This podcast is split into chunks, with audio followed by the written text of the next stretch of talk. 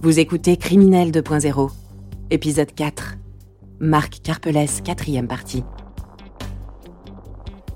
Mangox a utilisé aussi visiblement des, euh, des banques américaines Éric Larchevêque, euh, pour garder euh, bah, des valeurs en dollars. directeur de la Maison du Bitcoin. Et euh, bah, le gouvernement qui euh, faisait un petit peu la chasse au bitcoin euh, à cette époque-là, parce qu'ils avaient compris euh, qu'il se passait euh, pas mal de choses avec cette monnaie, euh, a tout simplement saisi les fonds liés à Mangox, euh, puisqu'il opérait sur le territoire américain sans licence. Il n'y a aucun doute sur le fait que euh, Marc euh, a été dépassé euh, à tous les niveaux.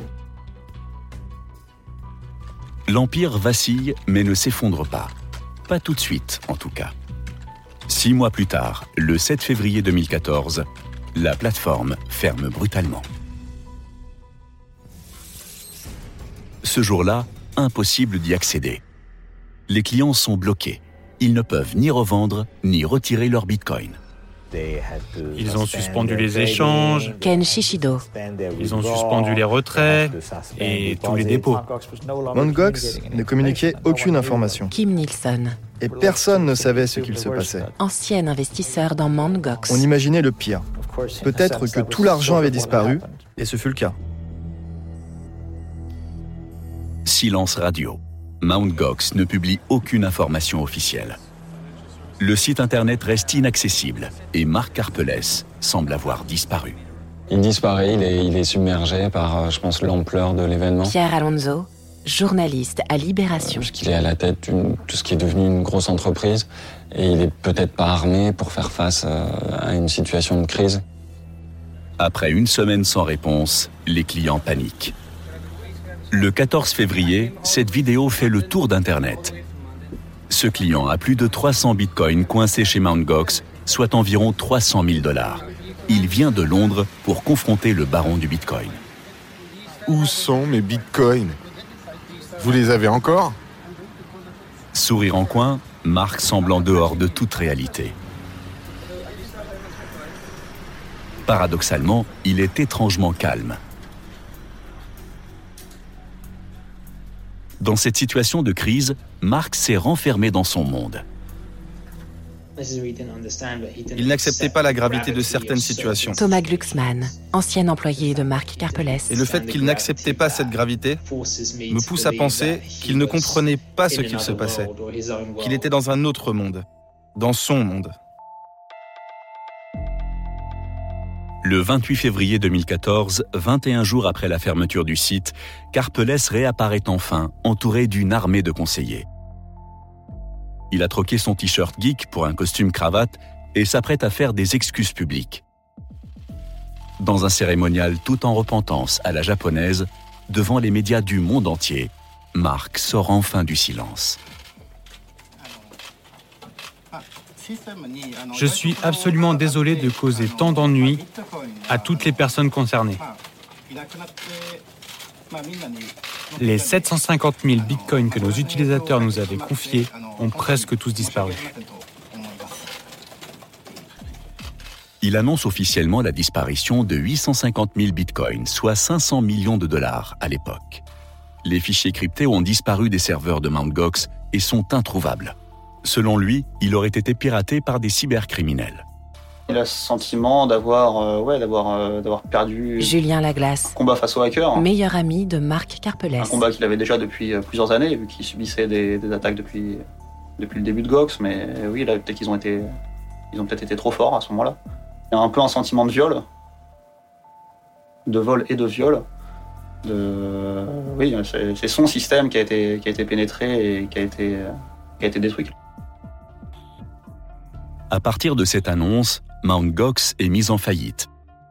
Commence alors de longs mois d'enquête judiciaire pour comprendre ce qui s'est passé. Est-il vraiment victime d'un hacking? Très vite, les premiers doutes s'installent. Certains spécialistes, comme Kim Nielsen, soupçonnent Carpelès d'avoir détourné ses bitcoins. Ce qui est reproché à Marc Carpelès, c'est qu'il a manipulé les chiffres des échanges. Kim Nielsen, ancien investisseur dans Mt. Gox. Par exemple, il aurait pu changer des chiffres sur les comptes, vous voyez. Les autres charges contre lui, c'est qu'il aurait pu tout simplement voler cet argent et l'utiliser pour autre chose que sa société. D'autres pensent qu'il a tout simplement menti sur les liquidités de Mt. Gox. Les 850 000 bitcoins disparus n'auraient en réalité jamais existé. On est là face à ce qu'on appelle un Ponzi. Éric Larchevêque. Un système de Ponzi où on va payer les retraits avec le dépôt des derniers arrivants. Dès que quelqu'un voulait faire un retrait, eh bien probablement Marc attendait que quelqu'un fasse un dépôt, hop, et payait la personne qui faisait le retrait avec. Et tant que le Bitcoin euh, continuait de monter, tant que les gens continuaient d'arriver, ça fonctionnait. Pour ses proches, le jeune homme est incapable d'une telle escroquerie. Même après la, fermeture de Gox, il travaille toujours pour, euh, savoir qu'est-ce qui s'est passé. Il aurait pu gagner beaucoup plus d'argent sur du long terme que 500 millions de dollars euh, en une fois. Il aurait pu rester jusqu'à la fin de sa vie à gérer euh, petit Gox pendant des années et des années, et quitte à le revendre avec une plus-value extraordinaire au bout de 10 ans. Si vous aviez 400 millions de dollars dans votre poche, est-ce que vous resteriez sur place? Est-ce que vous n'allez pas plutôt vous foutre dans un paradis fiscal ou un endroit qui soit euh, exempt d'extradition? Moi, je pense. Hein. Vous resteriez pas sur place à, quémander du travail? Pendant un an, Marc est laissé en liberté. Il coopère même avec la police japonaise. Mais au milieu de l'été 2015, l'ancien patron sent le vent tourner. Il travaille normalement le vendredi. Il y avait énormément de journalistes euh, dehors, plus que d'habitude. Il y avait une rumeur comme quoi il pouvait se faire arrêter, mais cette rumeur, on l'avait déjà entendue à peu près trois semaines auparavant. il y avait aussi beaucoup de journalistes qui traînaient et il ne s'était rien passé. Le 1er août 2015, Carpelès est arrêté.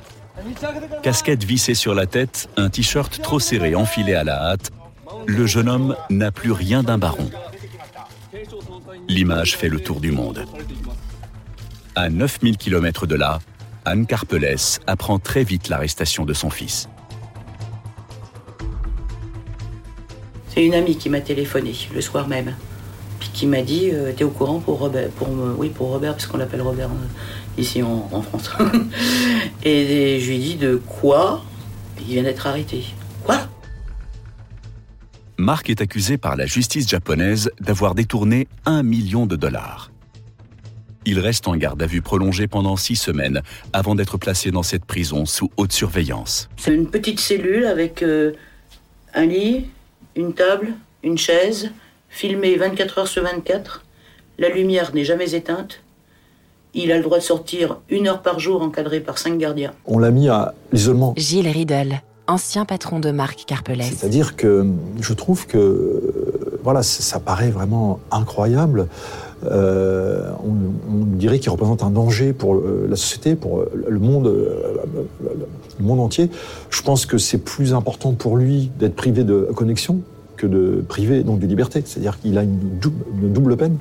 On l'a mis en prison et on l'a donc déconnecté. Pour lui, c'est insupportable. Il est toujours détenu dans ces conditions extrêmes, en attendant que l'enquête de la police soit terminée de sa cellule, coupée du monde et de son ordinateur. Il se réfugie dans ses souvenirs. Ces derniers temps, faute d'avoir mieux à faire, je tente de m'y retrouver dans mes souvenirs, bons ou mauvais. A priori, j'ai une mémoire basée sur l'espace et les emplacements, et cela m'aiderait beaucoup dans cette quête de savoir où j'ai passé ma vie de 0 à 10 ans.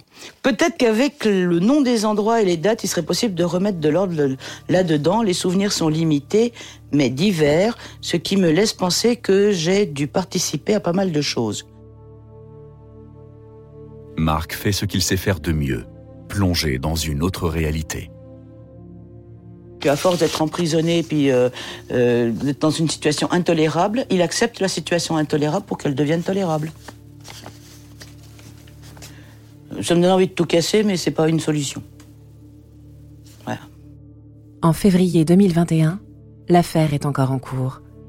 La détention de Marc Carpelès a pris fin en juillet 2016. Il a été acquitté des charges de détournement de fonds et d'abus de confiance. Mais en juin dernier, il a été condamné à deux ans et demi de prison avec sursis pour falsification des données informatiques de son entreprise. Vous venez d'écouter Criminel 2.0. Si vous avez aimé ce podcast, vous pouvez vous abonner sur votre plateforme de podcast préférée et suivre Initial Studio sur les réseaux sociaux.